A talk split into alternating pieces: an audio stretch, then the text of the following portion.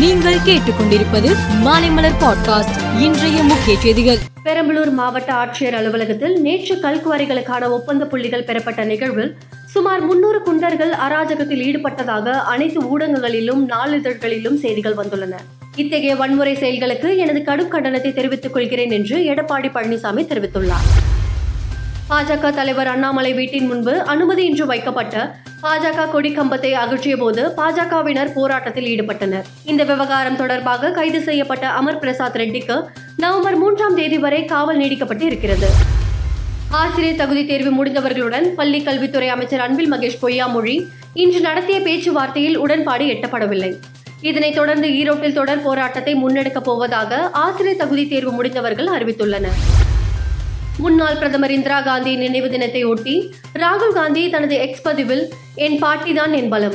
நீங்கள் அனைத்தையும் தியாகம் செய்த இந்தியாவை நான் எப்போதும் பாதுகாப்பேன்.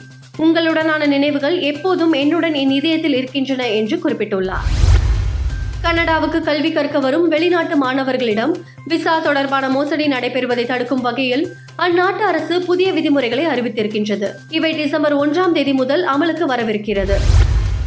இந்தியா மற்றும் அமெரிக்கா எழுப்பிய எதிர்ப்புகளுக்கு மத்தியில் சீன ஆய்வு கப்பலான ஷியான் ஆறு கடந்த இருபத்தி மூன்றாம் தேதி கொழும்புவை வந்தடைந்தது. தனது இரண்டு நாள் ஆராய்ச்சியை இலங்கை கடற்கரையில் இன்று தொடங்க உள்ளதாக இலங்கை அதிகாரிகள் தெரிவித்துள்ளனர். மேலும் செய்திகளுக்கு மாலை மலர் பாட்காஸ்டை பாருங்கள்.